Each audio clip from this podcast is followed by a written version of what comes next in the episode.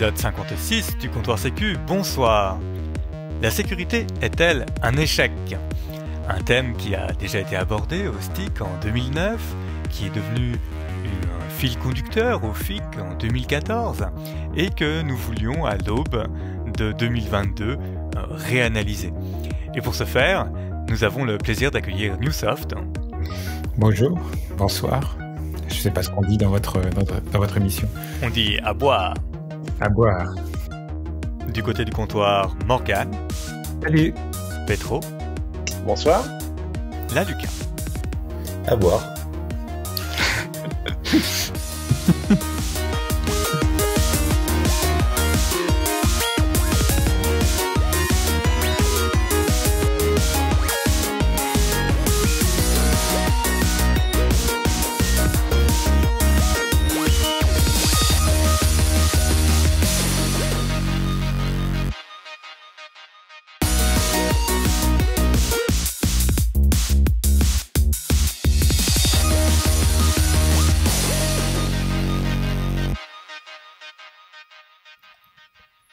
En Usoft, euh, tu as déjà parlé de ce sujet donc au, STIC en 2009.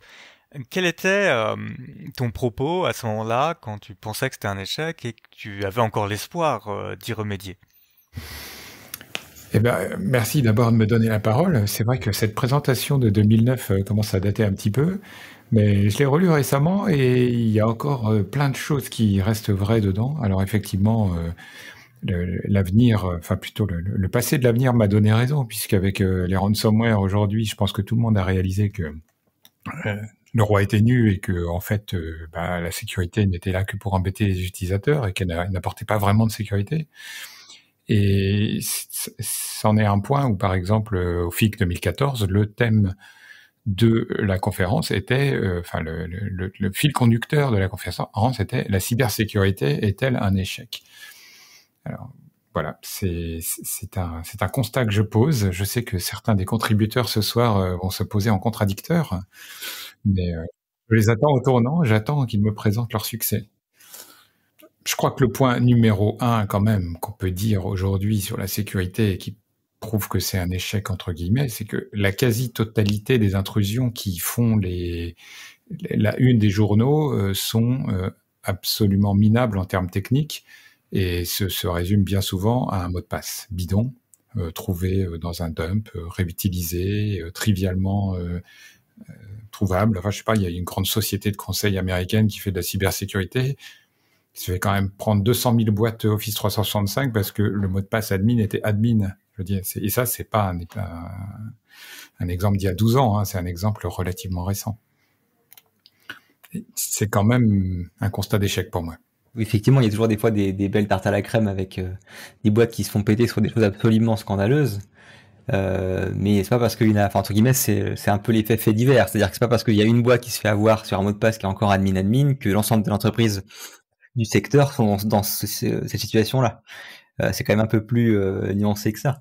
Après, c'est vrai que les, des choses bêtes et méchantes comme phishing, enfin social engineering au sens large, marche encore beaucoup trop bien de nos jours.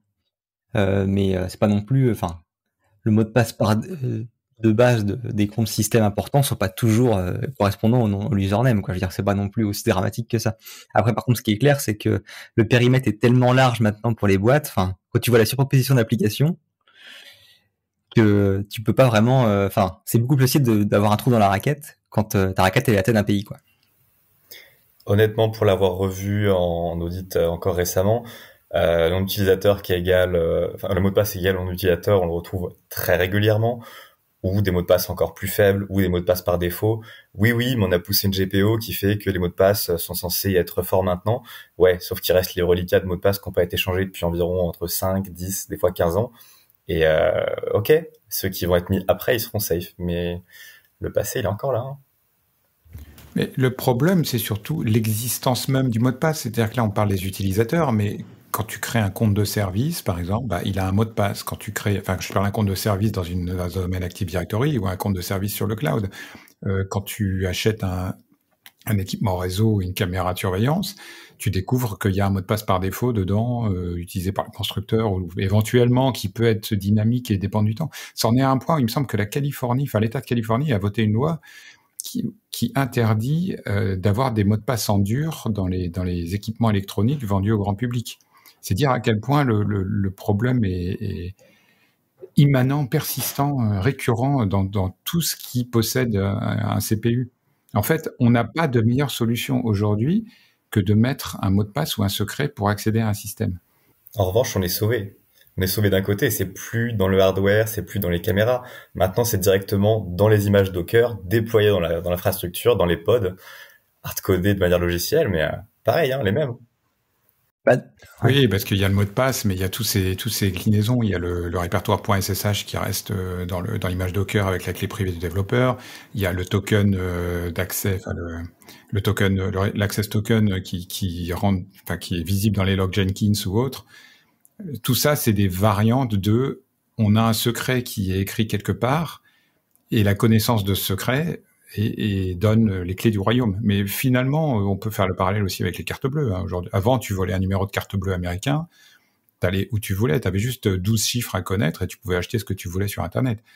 Ça s'est un peu amélioré depuis. Euh, voilà, il y a le CVV, euh, il y a les vérifications euh, de second facteur qui sont devenus obligatoires en Europe avec plus quoi des SPA ou un truc comme ça.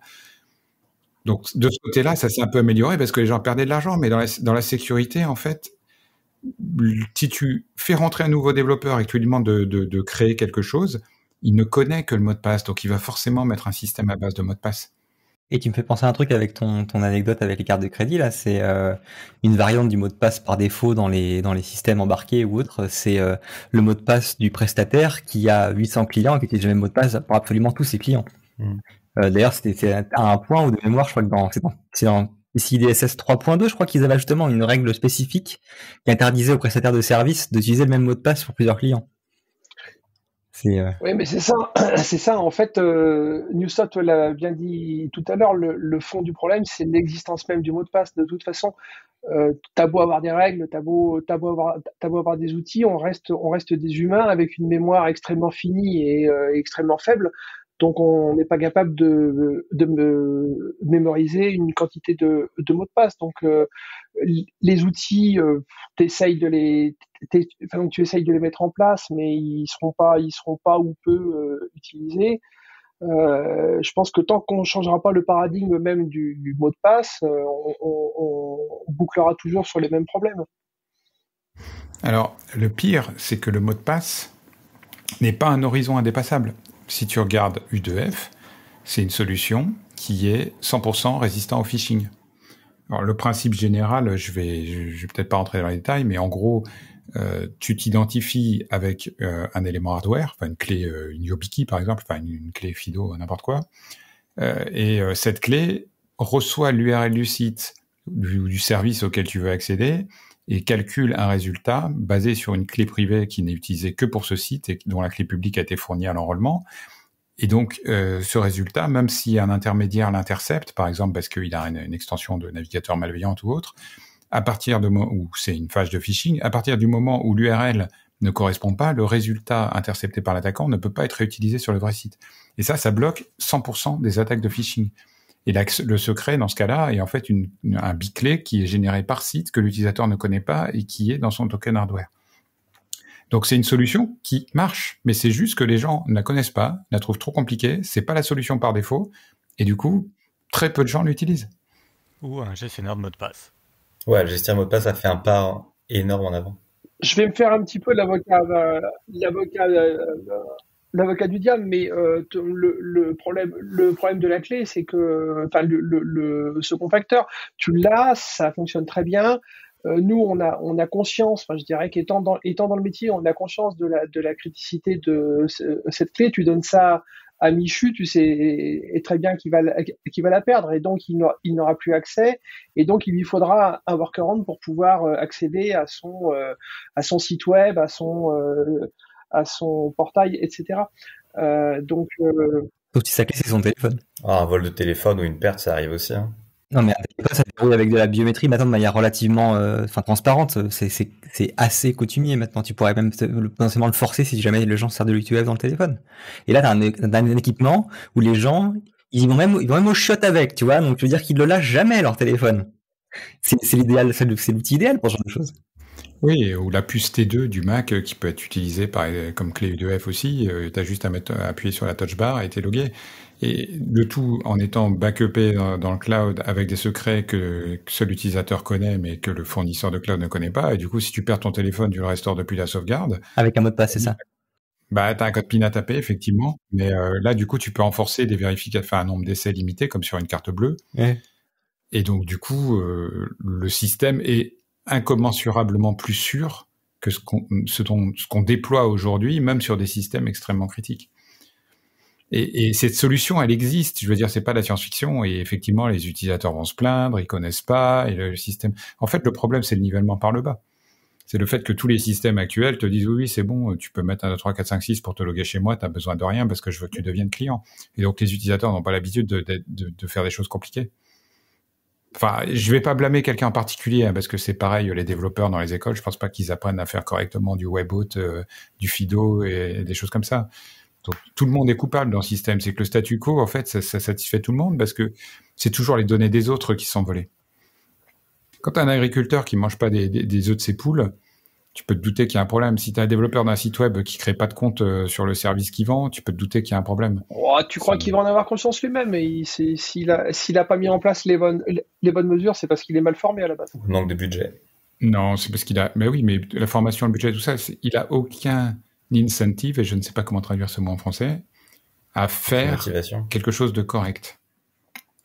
Parce que même si par hasard à la fin ça finit par, par péter, personne ne va remonter jusqu'au développeur et lui attribuer individuellement euh, la responsabilité de cet échec et lui demander de rembourser tout le monde. Et ça, c'est un problème qu'on a mis beaucoup plus loin dans le plan de, de ce soir, c'est que personne ne veut assumer de responsabilité en informatique, alors que je sais pas dans le génie civil, euh, dans la construction navale, euh, je veux dire si un immeuble s'écroule, on va on va chercher les gens quoi. Si un avion se crache, on va chercher les gens. Quand le Concorde s'est craché, ils sont allés chercher des ingénieurs Airbus à la retraite pour savoir s'ils étaient coupables. Et les gars sont passés en procès. Aujourd'hui, euh, tu fais une merde énorme dans, dans un logiciel. ah bon, bon monsieur, mais on peut pas toucher. Vous imaginez, sinon il y aurait plus d'open source, etc. Donc personne n'est responsable de rien. Et les problèmes, c'est toujours chez les autres. J'habite. On n'a pas le droit de retoucher son père et hop, je suis perché. Si on veut continuer sur le problème du, mot de passe, un, des problèmes tangents au mot de passe, c'est le phishing. C'est-à-dire qu'aujourd'hui, quelle est l'adresse de Pôle emploi Je vous le demande. Est-ce que c'est pôle-emploi.fr Est-ce que c'est pôle emploi tout attaché.fr est-ce que c'est .gouv.fr Est-ce que c'est .com? Est-ce que c'est .net? Non, c'est rien de tout ça. Tu prends, tu prends Google et puis tu, et puis, euh, et puis tu tapes euh, Pôle Emploi. Donc s'il y a eu un petit Google bombing de fait, euh, tu tombes sur le sur le site que tu veux. Mais t'as pas besoin de Google bombing. tu achètes les mots clés. Je veux dire, tu, cherches une marque d'antivirus ou de firewall, tu tapes dans Google et les trois premières réponses, c'est les concurrents qui ont acheté le mot fait? Je sais pas, j'ai un bloqueur de pub, alors je me rends pas trop compte de, ce que ça donne, mais effectivement, c'est le moteur de recherche qui euh, décide euh, où vont les gens. Mais le problème de phishing, il est encore pris à l'envers. C'est-à-dire, on dit aux gens, euh, faites attention quand vous cliquez sur des liens, vérifiez la source, etc. N'ouvrez pas de pièces jointes de gens que vous ne connaissez pas. Mais ça, c'est totalement impossible quand tu, quand tu traites avec des fournisseurs ou quand tu es RH et que tu recrutes des candidats. Tu as des, as des PDF toute la journée dans ta boîte mail là encore, il faut penser en dehors du modèle. Il faut que l'utilisateur puisse cliquer sur n'importe quoi sans avoir à se poser la question de si la provenance est bonne ou si le fichier est, sain. C'est pas c'est pas l'utilisateur de, faire ça. Aujourd'hui, euh, je veux dire, si tu as si as un système, alors il y a, eu plein de solutions euh, pour ça. Hein, je veux dire, il y a des systèmes, euh, même Windows 10, mais ils ont une sandbox de base dans laquelle tu peux ouvrir des pièces jointes si tu veux. Et c'est disponible. c'est peut-être pas disponible dans Windows 10 Home, mais je veux dire, c'est assez rapidement disponible il y a des solutions, mais personne ne voit l'intérêt de les, de les déployer, de les maintenir, de les expliquer. Et donc, du coup, on se dit, ah, allez, on déporte les responsabilités sur les utilisateurs, ils vont faire le bon choix. Et de toute façon, s'ils font le mauvais choix, bah, on, les, on les punira en les envoyant une heure en sensibilisation. Donc, ils finiront bien par faire le bon choix au bout d'un moment. Après, le, le truc, c'est quand même étonnant qu'on ait toujours euh, des macros qui permettent d'exécuter des programmes. Euh, alors que bon, euh, on, a ce qu'il faut pour, pour l'en empêcher. Le, problème, c'est que les gens, ils sont euh, saturés d'informations, de sollicitations, ils cliquent partout. et je serais curieux de savoir si ça vous est jamais arrivé de cliquer sur une fenêtre sans lire le contenu et sans, sans, quoi. Non, non. Aujourd'hui, il y, a des, il y a des settings qui fonctionnent pour euh, la plupart des utilisateurs qui vont faire que euh, va falloir réfléchir un peu plus prendre 3 secondes, ça va prendre euh, 2 à 3 clics de plus et ce sont les, les 2 à 3 clics de plus qui font faire que, la curiosité euh, sera passée et que parce qu'en fait la personne elle va se dire bah non, j'ai autre chose à faire. Félicitations, ça m'a fait penser à, quelque chose qui m'a fait bondir il y a quelques quelques semaines. Je lisais des recommandations par rapport au MFL justement, et j'ai vu, alors je sais plus quel organisme, je crois que c'est un organisme américain, mais je, je crois pas que ce soit le NIST, qui a changé ses recommandations et qui maintenant, euh, avant on disait toujours en gros que quasiment tous les facteurs c'était bon, à part le SMS à cause du fait qu'on peut faire du SIM swap, donc on peut via du, du social engineering euh, réussir à voler ta carte SIM, en tout cas te la faire réattribuer et du coup recevoir tes SMS. Mais ce que j'ai vu, c'est qu'apparemment, au même niveau que les SMS, maintenant, ils mettent les notifications push. En expliquant que, justement, les gens sont beaucoup trop sollicités. Et quand ils reçoivent une notification push, ils cherchent pas avec cliquer oui, en fait, tout le temps. Et du coup, en fait, au final, le MFN ne sert absolument à rien. Les gens essaient de se connecter et la, la, la, la, cible clique simplement sur oui sans avoir aucun lien avec le fait qu'elle ait ouvert quelconque page, mais est tellement promptée tout le temps qu'en fait, euh, bien trop de gens en fait euh, ignorent totalement ce deuxième contrôle. Alors moi, je me, moi, je me suis fait avoir il n'y a pas très, pas très longtemps et euh, pour, euh, pour rebondir sur euh, ce que tu viens de dire, j'ai cliqué oui, mais j'ai expliqué après à la banque, donc c'était sur, sur une arnaque en fait. j'ai expliqué après à la banque, en effet, j'ai reçu une notification, donc suite à un phishing qui, était très bien fait, etc., etc. Mais l'application de la banque, elle affiche en tout petit. J'avais pas mes lunettes, sans mes lunettes, je vois que dalle. Donc, je venais de cliquer, j'ai vu la, notif, j'ai cliqué oui, trop tard. Donc là, on revient sur les devs, on revient sur euh, sur la, sensibilisation de, de, de, des gens qui font ces applications-là, euh, où, il, faut leur faire comprendre qu'il faut que ce soit quelque chose qui soit simple à utiliser et, qui te qui te donne la bonne information. Sans vouloir te jeter la pierre, l'utilisateur reste un petit peu fautif. Qu'est-ce qui fait que tu as voulu cliquer avant d'aller prendre les lunettes, par exemple? Totalement. Totalement. Une technique que j'ai vue qui paraît un petit peu le problème, c'est par exemple euh, Microsoft Authenticator quand tu mets en mode push pour te connecter, il te dit pas simplement oui non, il te dit clique sur le bon numéro parmi les trois. Et en fait sur l'écran quand tu te logs, tu as un numéro d'affiché et donc bah t'as au moins une chance, t'as deux chances sur trois de pas cliquer sur le bon numéro et donc de réduire les probabilités de cliquer sur le mauvais. Mais du coup ça force les gens à réfléchir en fait, c'est-à-dire que commencer à cliquer sur un numéro lequel j'en sais rien et du coup là ils se disent bah, j'ai rien demandé pour ça. Et donc là où ça commence à chiant, tu vois. Euh, le but, c'est que les transactions soient fluides, ça se passe bien. Tu vois, les, gens sont sur leur circuit d'achat, ils sont en train de faire euh, leurs transactions, pouf, euh, ça arrive, ils valident et puis c'est bon, ils, ont dépensé. si je vois la, manière dont, dont, on peut payer en Suisse, t'as c'est toi qui va déclencher le paiement. C'est-à-dire c'est pas tu remplis tout ça et puis euh, après euh, tu as une approbation à faire sur ton téléphone. C'est tu prends ton téléphone, ton téléphone, tu scannes le code de paiement et puis après tu fais tes confirmations et, euh, et puis c'est parti, tu as payé. Mais là encore, c'est faux. Les gens vivent dans l'idée qu'il faut absolument que tout soit fluide, sinon les utilisateurs vont s'en aller, etc. Et que si ton utilisateur il peut pas payer en moins de 3 secondes, il va pas acheter euh, ton sac à main ou ta voiture à 20 000 balles. Quoi. Euh, la vérité, c'est que du coup, le jour où il se fait siphonner tout son compte en banque parce qu'il tombe dans une arnaque, bah, l'utilisateur que tu as, gardé captif et qui a, dans ta banque et qui a payé euh, plein de trucs, le jour où il se fait siphonner et tu lui dis non, c'est votre faute, vous avez cliqué sur oui, bah là, je peux dire qu'il part et il reviendra jamais chez toi. Donc en fait, tu, tu, vas optimiser localement en disant ah, l'utilisateur va pouvoir faire plein de courses en ligne en utilisant mon système, sans voir à long terme que si tu lui mets une grenade dans les mains, il va finir par s'arracher les deux bras. Il vaut mieux faire un, design qui est résistant à l'utilisateur. Et ça, c'est pas le boulot d'un développeur. C'est ce qu'on appelle de l'UX ou UI design. Et il y a des gens qui font du A-B testing, qui enferment des gens dans une pièce avec un téléphone dans la main, qui regardent sur quoi ils cliquent, qui traquent les mouvements des yeux avec des caméras. Mais c'est pas le développeur qui fait ça. Le, le design d'interface, c'est un métier à part entière il y a et tout ce qu'on tout ce qu'on raconte sur les, les, dark patterns sur les sites web pour t'obliger à cliquer sur oui euh, et accepter les cookies. Là, il y a, vraiment des gens qui ont travaillé dessus, par exemple, et c'est pas des développeurs, c'est des gens qui ont réfléchi à comment faire pour que tu acceptes les cookies sans t'en rendre compte et que tu puisses absolument pas euh, exercer tes droits euh, RGPD. Tu vois, sur n'importe non seulement ça, mais à chaque fois vous partez du principe que c'est un contrôle en plus, mais ça peut être à la place. Euh, moi, le login où ça me demande de choisir un chiffre parmi trois, moi je suis très partant pour remplacer le mot de passe avec ça. Hein Pourquoi faire ça forcément en plus? On sait que le mot de passe c'est une véritable merde. Les gens mettent un mot de passe qui est absolument bidon et qui se fait euh, avec du credential stuffing, ça se fait péter en rien de temps. Enlève-le et mets ça à la place. Je suis sûr que tu auras des gens ravis de pas avoir à retenir un énième mot de passe ou retaper le même une énième fois et qui seront ravis à la place de cliquer sur un numéro parmi trois. Hein. Puis du coup, une chance sur trois. Euh, enfin, tu sais de te connecter trois fois, la troisième ça marche, même si t'as pas le compte, donc c'est cool. Non, mais non, c'est pas les mêmes numéros quand même. Et encore une fois, ton scénario d'attaque, c'est faut voler ton téléphone, mais c'est tellement mais 100 fois mieux que te faire péter ton mot de passe, tu te rends pas compte Ça réduit tellement le scope, quoi. Attends, entre, entre, pouvoir t'attaquer ton compte depuis la Thaïlande ou je ne sais quel autre pays en faisant simplement une attaque de masse sur le site ou devoir piquer ton téléphone, mais c'est quand même pas la même chose. Bon, et à supposer qu'on vive maintenant dans un monde parfait, où les mots de passe, c'est réglé, ça marche bien, où le 2FA est partout, est-ce qu'on déplace pas juste le problème? Genre, même si ça, ça marche, qu'est-ce qu'on fait avec la gestion des sessions? Qu'est-ce qu'on fait avec les applis, euh, avec les extensions browser qui vont juste euh, MITM le contenu d'une page? Qu'est-ce qu'on fait avec la sécu des backends? Là, là, tu es très en avance sur le plan d'aujourd'hui, parce qu'on va parler cross-site scripting, on va parler sécurité des langages, injection SQL. Mais on peut passer au sujet suivant, qui est les bugs logiciels. es même dans un monde idéal où l'utilisateur euh, le Graal. clique 100% du temps sur la bonne réponse que fait-on avec les bugs logiciels et pourquoi y a-t-il des bugs? Et ça, c'est aussi une question fondamentale à laquelle beaucoup de gens ont essayé de répondre.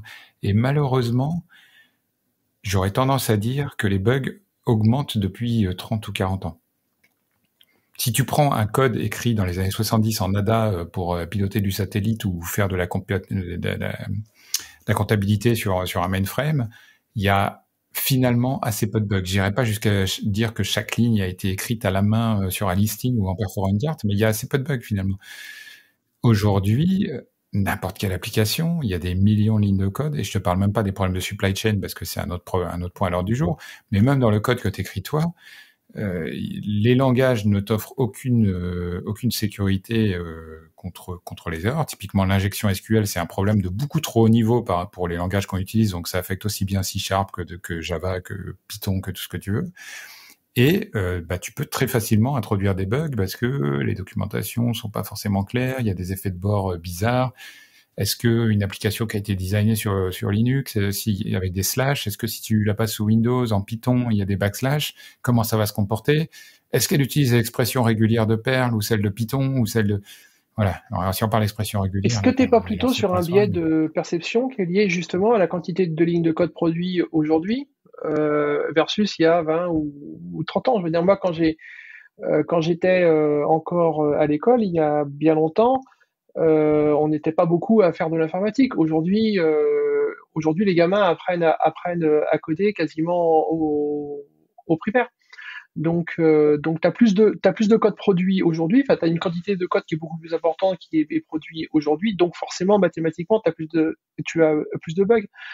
Parce que, en fait, quand tu dis ça, euh, si on regarde bien, les langages euh, qui sont à nos dispositions aujourd'hui sont quand même plus safe que que ceux qu'on avait à, nos dispositions il y a sans remonter à 40 ans, il y a 25, enfin, 25 ou 30 ans. Pas forcément d'accord avec ça. Hein. Alors, je suis pas d'accord là-dessus. Moi, j'ai fait, j'ai fait du Pascal. Il y avait un type string qui était parfaitement safe et tout le monde faisait du C ou du C++. Euh, et se retrouvait avec des problèmes de, de, de concaténation de chaîne, de zéro qui manquait à la fin, etc. Quoi. De d'API un peu foireuses, comme ah oui, euh, je te fais un sprintf, mais alors si ton buffer il fait exactement la taille, du coup je te mets pas le zéro à la fin ou des choses comme ça, enfin des, comportements d'API qu'un développeur normal peut pas. Oui, mais donc aujourd'hui as, tu as des langages qui, qui enfin, je pense, sont plus. Euh, alors après, on peut, on peut, on pourrait développer sur les, dérives de certains, de certains langages. Je pense à, je pense à Java, mais euh, tu as quand même des langages qui aujourd'hui sont plus safe que ce qu'on pouvait faire en C ou en, ou pire en C++. Pour moi, les langages d'il y a 20 ans ou 30 ans, c'était euh, Pascal, Ada, Fortran, COBOL, bah, euh, ou même euh, Haskell. Enfin, Haskell, peut-être pas, peut-être un petit peu plus récent. au Camel, c'est vraiment un langage archaïque, très très ancien. Enfin, Camel tout court. et voilà, et ces langages, à ma connaissance, ils n'ont pas des masses de failles. Mais on faisait, enfin, les besoins n'étaient pas les mêmes. On faisait pas du web, on faisait pas, on, on faisait des, on faisait des CGI, mais on n'avait pas de problème, de problème, problématique de montée en charge, tu vois. Donc, enfin, les langages modernes entre guillemets se sont forcément adaptés aux, écosystèmes qui sont ceux qu'on, qu'on, que l'on côtoie aujourd'hui, je pense de nos jours, on, fait plus du, du, comment dire du JavaScript ou du Java ou du C ou de bêtises. On fait on fait du euh, Angular, on fait du euh, que sais-je. Enfin maintenant, les gens ils codent dans du framework quoi. Ils savent même. Enfin, il y a un niveau d'abstraction maintenant qui est quand même assez fort entre le code qui va être généré et ce que le, mec tape. Donc ça aide pas non plus à. Alors des fois les frameworks sont bien faits et te protègent de toi-même euh, avec des, des secure defaults, mais trop souvent les gens se rendent pas compte de l'implication de ce qu'ils ont codé. Je pense que le, je pense que le débat sur le langage, en fait, enfin sur les langages, est un faux problème. Euh, pour moi, le, pour moi, le problème, c'est pas les, c'est pas les langages. Je préfère, je préfère largement un mec qui va maîtriser son C et, j'en connais ou son, euh, ou son euh, Python ou son what the fuck, euh, qu'un mec qui va partir sur n'importe quel langage sans le, sans le maîtriser, sans le, sans en comprendre la philosophie. Déjà, il y a, il y a, il y a pour moi deux souci, euh, c'est de comprendre justement la philosophie des langages qu'on utilise. Euh, c'est pas en, en, codant dans euh, 10, enfin dans 5, 10 ou 15 langages différents qu'on est euh, meilleur, je ne pense pas. Euh, et le deuxième problème, c'est plutôt lié à une, euh, une méconnaissance de la part des développeurs euh, sur euh, bah, sur justement la théorie la théorie des langages et sur l'algorithmie d'une manière plus générale. Euh, il y a quelques années, été allé former des gars, c'était sur du C++ euh, dans, dans une boîte euh, française. Et euh, euh, le patron de cette, enfin le, le, le, directeur technique de cette boîte-là était venu me voir en, en, en me remerciant parce que j'avais, je, leur avais fait faire en fait beaucoup d'exercices liés à de l'algorithmie pure. Euh, et il trouvait lui que ça manquait parce que parce que les développeurs qu'il qu'il embauchait, ces mecs-là codaient en C. Euh, les, les, développeurs qui l'embauchaient euh, n'avaient aucune connaissance algorithmique. Donc ils étaient pas, en gros, ils étaient pas foutus de faire une, une, une liste chaînée. Quoi. Euh, donc pour euh, pour rebondir sur ce que je sais plus qui disait tout à l'heure, je crois que je, je crois que c'était Morgan, mais euh, aujourd'hui, en effet, on code plus, on utilise des frameworks, on utilise des briques, on, on, va sur on va sur Stack Overflow et puis on fait un, et, et puis on fait un copier-coller. Le, donc le, le problème il est plus là en fait, c'est que pour un Stack Overflow, ça commence à dater. Hein. Ah bah je sais pas ce qui a ce qui a remplacé cette euh, cette horreur, mais euh, j'ai pas envie de le, de le savoir. Pardon? GitHub Copilot, tu ne fais plus les copier-coller, la machine va copier-coller dans les GitHub à ta place et mettre des tokens de personnes que tu ne connais pas dans ton code pour pas que tu aies besoin de payer les API. C'est magique. C'est en gros, c'est un petit peu se poudrer d'IA et de deep learning pour aller récupérer des, des patterns de code euh, jugé fonctionnel ou safe à différents endroits et ça auto-complète ton code avec des snippets que tu pourrais trouver et ça fait de la magie. Tu codes vite, c'est raisonnablement, je vais pas dire bien fait ou mal fait en fait, c'est vraiment une empreinte de ce qu'on trouve en moyenne exposé sur internet euh, ou en open source. Bon bah des fois il y a des surprises quoi. Bon, tu viens d'exploser le quota de buzzword. Et, euh... et finalement, euh, je vais t'en vouloir parce que je ne connaissais pas ce truc-là et j'aurais aimé continuer à ne pas le connaître. Mais, euh... mais donc, du coup, voilà, tu, tu, tu, ouais, tu mets le dos dans mon moulin. Mais c'est triste. Mais je crois qu'en fait, c'est un faux débat parce que on parle de la sécurité des langages, mais quand tu regardes la quantité de failles différentes qui existent, qu'est-ce qu'il y a? Bah, Il y a des problèmes de enfin de manipulation de buffer en gros, c'est-à-dire tout ce qui est concaténation de chaînes et autres. Il y a des problèmes euh, d'injection en tout genre, donc ça peut être des injections SQL, ça peut être des injections de commandes avec des points-virgules, et euh, il y a des problèmes par exemple liés à la désérialisation. Et tous les langages qui ont ajouté la désérialisation ont eu des problèmes d'exécution euh, lors de la désérialisation, que ce soit PHP, Java, Python ou autre. donc du coup, on essaye de dire oui, les langages, les langages, mais en fait, la, nature des problèmes qu'on rencontre dans, les programmes est, est, très différente et on peut pas faire de généralité. La seule généralité, c'est qu'aujourd'hui, un développeur peut pas se concentrer sur l'algorithmique. Il a besoin de comprendre comment fonctionne un moteur de base de données pour savoir s'il met un paramètre à un endroit, est-ce que le paramètre va être, est-ce qu'il doit le filtrer, est-ce qu'il doit être, est-ce qu'il va être expanded par le moteur, est-ce que ça peut générer l'exécution de code. Enfin, il y a quand même des trucs assez magiques. Par exemple, en YAML, qui est apparemment un format texte relativement inoffensif, tu peux mettre des backticks et mettre des, des, commandes Java, par exemple, et si tu vas parser du YAML avec du Java, ça va s'exécuter comme si c'était du code Java. Le développeur ne peut pas imaginer ça, c'est juste pas possible. En même temps, Java, euh, les langages. Java, tu passes du XML, non, mais ça des problèmes, tu passes des objets, t'as des problèmes, tu passes du YAML, t'as des problèmes, tu passes du JSON, t'as des problèmes. Est-ce que ce serait pas Java euh, le problème? Mais je vais quand même réagir sur autre chose euh, tout à l'heure. Non, le problème de YAML, il, est, il affecte tous les langages. Ouais, le parsing de manière générale. Le, problème de YAML, il, il est dans l'aspect du. Enfin, tu vois, à un moment, ils se sont dit c'est cool et ils ont ajouté la feature et tout le monde l'a implémenté, mais personne n'a réalisé que les développeurs, eux, ils, ils, savaient pas que cette feature existait. Quoi. Ouais. Mais il y a quand même un autre souci à mon sens, parce que là on parle d'expertise en langage ou euh, en algorithmie, ce genre de choses, mais en fait même quelqu'un qui va être extrêmement bon dans son langage ou en algorithmie, il y a aussi les protocoles qui vont être utilisés, il y a aussi l'OS sous-jacent, il y a aussi tout le runtime, il y a le contexte. Des fois il y a un langage sur un OS qui va être super safe, et du fait que y ait tel autre logiciel qui tourne sur le PC, d'un coup ça devient un enfer et tout explose en fait. Donc c'est plus je code bien ou je code bien pour mon OS. C'est je code bien pour mon OS et je pense que telle personne pourrait euh, utiliser euh, un FTP à tel endroit euh, qui soit posé sur la même application ou qui pourrait avoir un ou d'un agent qui va contrôler les logs mais qui fasse une injection quelque part. Ça devient mais infernal à gérer. On peut pas s'attendre à ce qu'un développeur, quand il fait son petit programme tranquille, euh, prennent en compte à la fois euh, 2, 3 ou 4 OS quand on fait maintenant du cross-platform, prenant les, supports mobiles en plus, plus la présence d'une infinité d'autres logiciels à côté qui peuvent venir perturber le premier, qui peuvent venir le, le, le triturer ou euh, qui peuvent même essayer volontairement de l'instrumenter. Ça devient ingérable. Non, mais même sans ça, euh, euh, c'est vous dites à chaque fois le mec qui code bien, mais vous avez un problème de point de vue. Pour vous, le mec qui code bien, c'est le mec qui code sécurisé, mais pour le business, il en a rien à branler que ce soit sécurisé. Il veut le mec qui code vite, qui code performant à la limite, qui produit ce qu'on lui a demandé euh, dans le moins de temps possible. À l'heure actuelle, c'est pas récompensé de coder correctement d'un point de vue sécurité. Ta boîte coule pas, a moins de chances de couler, de se faire couler.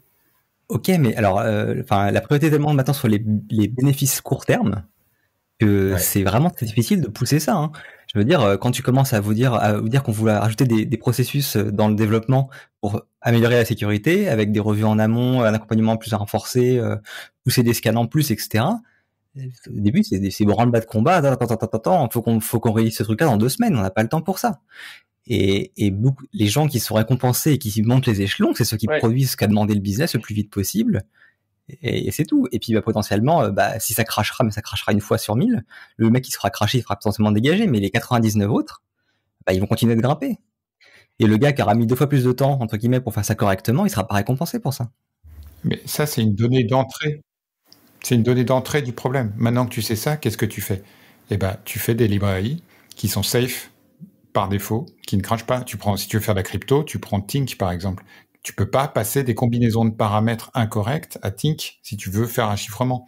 Si tu utilises OpenSSL, tu es sûr de tirer une balle dans le pied. Tu vas utiliser la mauvaise combinaison, tu vas pas initialiser le bon buffer. Enfin, c'est donc il faut juste partir du principe que les développeurs n'ont pas le temps et donc quoi qu'ils fassent, eh ben ils sont dans un bac à sable et ils vont pas pouvoir se planter. Il faut faire des API qui sont cohérentes, qui sont qui n'ont pas de, de qui vont pas, enfin pas des tapis qu'on va enlever sous les pieds des développeurs. Et pour moi, ça, ça marche bien pour des problèmes entre guillemets qui sont simples. Je veux dire, des, des frameworks qui gèrent le, le, CSRF par défaut, ça existe depuis maintenant plus de dix ans. J'avais déjà ça quand j'étais étudiant.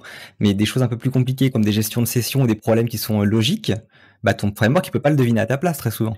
Voilà, exactement. C'était, c'était exactement là où je voulais en venir, c'est que euh, là vous raisonnez, euh, enfin on raisonne bas niveau en fait, on raisonne sur des, euh, attaques assez assez classiques, du buffer overflow, etc. Mais après tu as tout, as tout le reste qui va, c'est-à-dire que même si tu as un langage sûr, par exemple, on se dit allez, on fait on fait du Rust, on a on a un langage qui nous qui nous gère tout ça, donc on n'a pas on n'a pas tous ces problèmes. Mais après, tu vas avoir tous les bugs euh, de sécurité euh, fonctionnels, c'est-à-dire que euh, tu es sur une, enfin tu es sur une inscription avec des enchaînements d'appels sur des web services. si le développeur a mal testé, c'est, enfin ou si les gars qui font les tests, si c'est pas les mêmes, ont mal testé les enchaînements des, des web services et que en faisant un enchaînement qui n'est pas qui n'est pas prévu, euh, tu euh, déclenches une zone d'ombre et tu, tu, tu, tu y arrives à alors soit à récupérer de la donnée ou à passer. Et ça, je l'ai vu sur des tests un petit peu un petit peu tordus sur du fonctionnel. tu peux tu peux y arriver à faire des choses assez surprenantes. Et ça, c'est assez compliqué à tester. Du coup, on aborde le sujet du pentest. Exactement. C'est-à-dire, est-ce que les pentests vont pouvoir régler les problèmes de sécurité euh, logiques et, fonctionnels dans ton application? Ou est-ce qu'ils, en gros, est-ce qu'ils servent à quelque chose? Est-ce qu'ils améliorent ta sécurité? Est-ce qu'ils ont pour vocation de les régler? Ou de juste d'en enlever une majorité pour rendre ça plus chiant à exploiter? Eh bien, je pense que la, Ils sont là pour t'apporter juste un tampon? C'est ni l'un ni l'autre.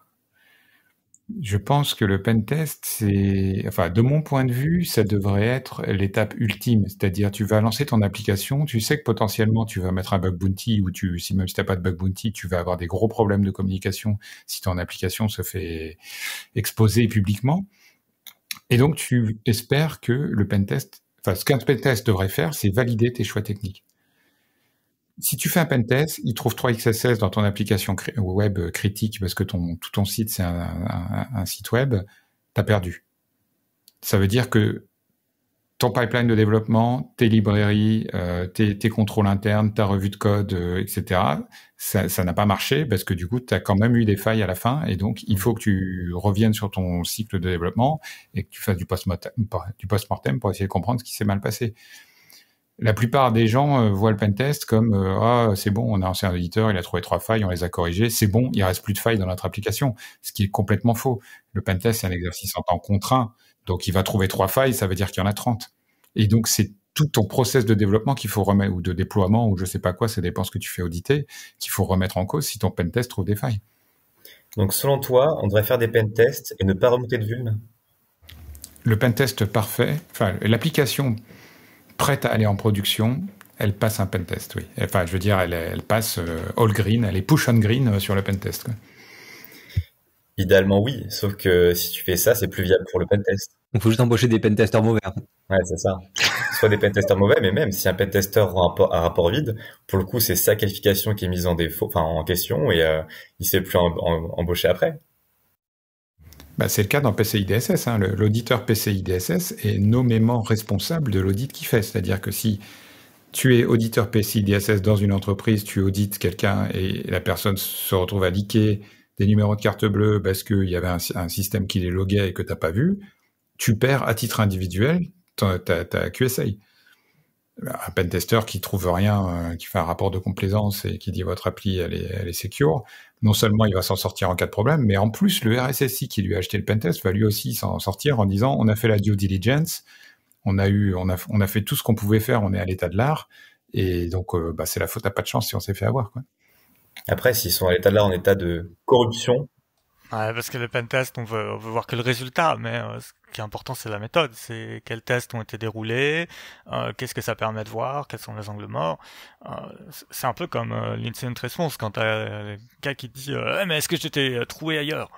C'est rien. Je veux dire, tu t'es fait trouver là où on a trouvé, après on a cherché d'autres choses, on a vu des trucs, voilà. Le taux de confiance dans le diagnostic, c'est ça, point. Euh, je vois pas en quoi, si la méthode est bonne, on va dire euh, le pentester il est pas bon, il est pas qualifié. Euh, non, hein. c'est à l'état de l'art, c'est ce qu'on attend. Et si c'est ouvert, bah tant mieux, c'est ouvert. Oui, mais je suis entièrement d'accord avec toi. Il y, a, il y a le bon pentest et le mauvais pentest. Bon, le bon pentest, il trouve rien, et le mauvais pentest, il trouve rien. et voilà. Et donc, comment on fait la différence entre le bon et le mauvais? Le mauvais pentest, il trouve rien parce qu'il a été fait euh, en deux jours par un auditeur junior euh, qui était outsourcé et à qui on a donné un scope hyper réduit. Et le bon pentest, il trouve rien parce qu'il a passé euh, trois semaines sur une application. Il a, c'est ce qu'on appelle une CSPN, c'est-à-dire tu payes un laboratoire extérieur pour évaluer un produit pendant trois à quatre semaines. Les mecs n'ont qu'un seul objectif, c'est de trouver un maximum de failles. Et si à la fin ils en trouvent pas suffisamment pour déclarer le, produit inapte, et eh ben le produit est, labellisé CSPN par l'ANSI. Et ça existe, quoi. Il y a des produits qui passent ce genre de qualif. Mais un, pentest qui trouve rien, c'est très bien s'il y a un rapport extrêmement circonstancié sur les limites de, ce qui a été audité, sur euh, la méthodologie, sur la reproductibilité, sur la version testée, etc., les scripts qui ont permis de scanner ce genre de choses. Pour moi, le, le, problème à la base du pentest, c'est le fait qu'on le négocie, c'est-à-dire qu'on on fixe, on fixe un scope. Donc déjà, on n'est pas dans une situation de quelqu'un qui attaque vraiment, parce que euh, le mec qui va véritablement attaquer, lui, il va pas se, il va pas se dire, je vais pas aller là parce que ce n'est pas dans le dans le dans le contrat. Donc moi, déjà, j'ai un petit petit problème avec ça.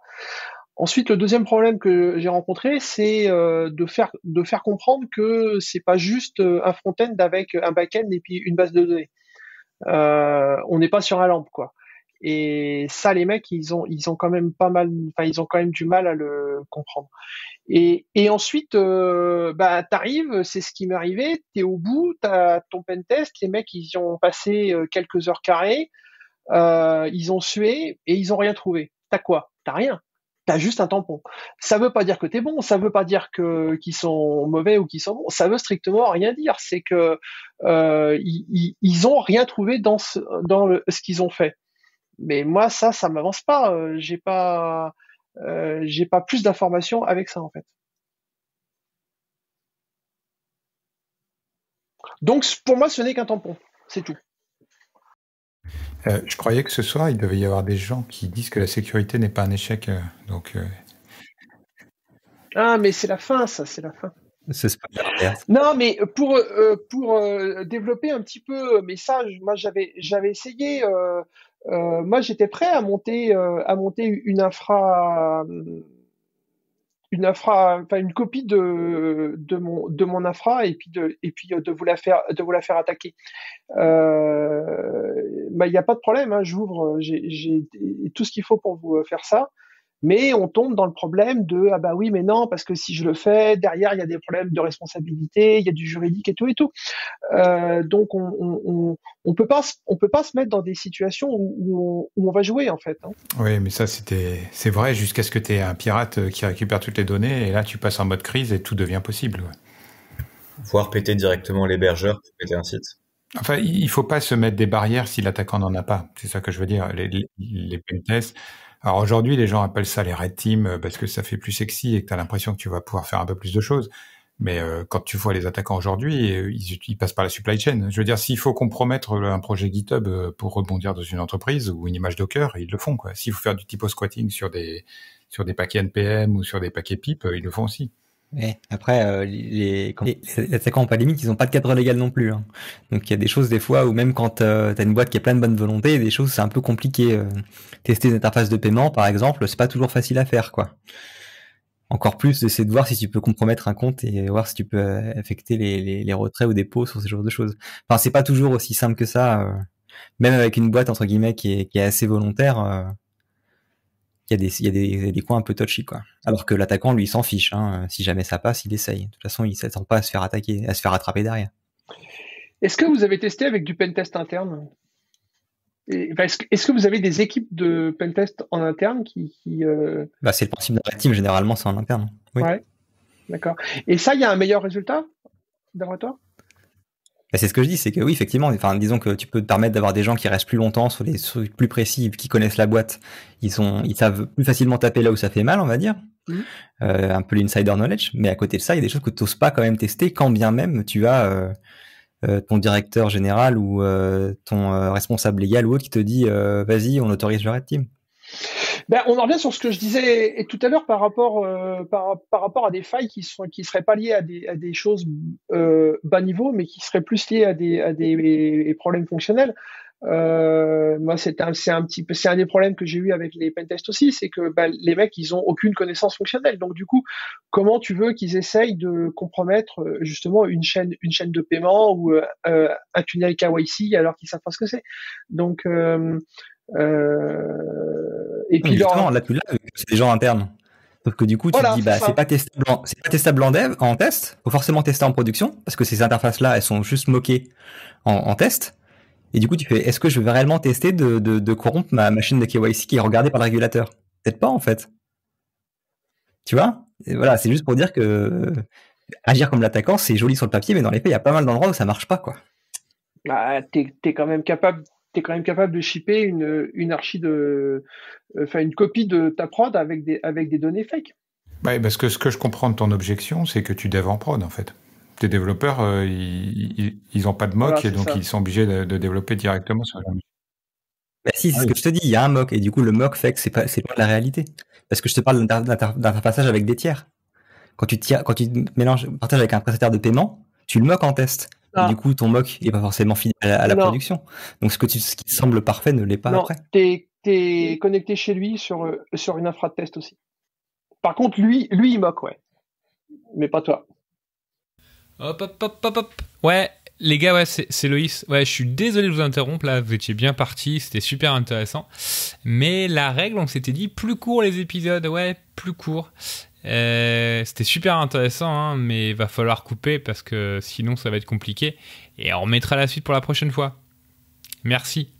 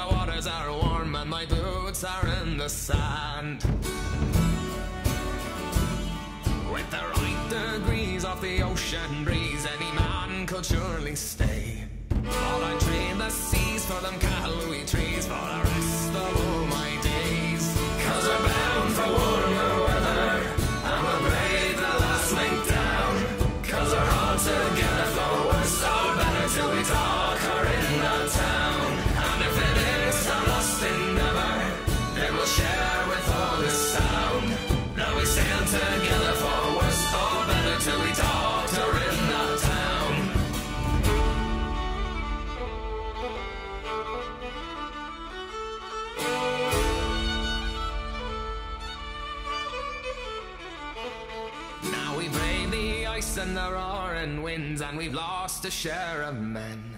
But in a heartbeat and for all my sins, I still with yous all again. But we're bound for warmer weather, and we'll brave the last link down. Cause we're all together for worse or better till we talk or in the town. And if it is a lost endeavor, then we'll share with all the sound. That we sail together for worse or better, and we'll not pay heed to fast or measure, and we'll drink like it's our last time together. When we die.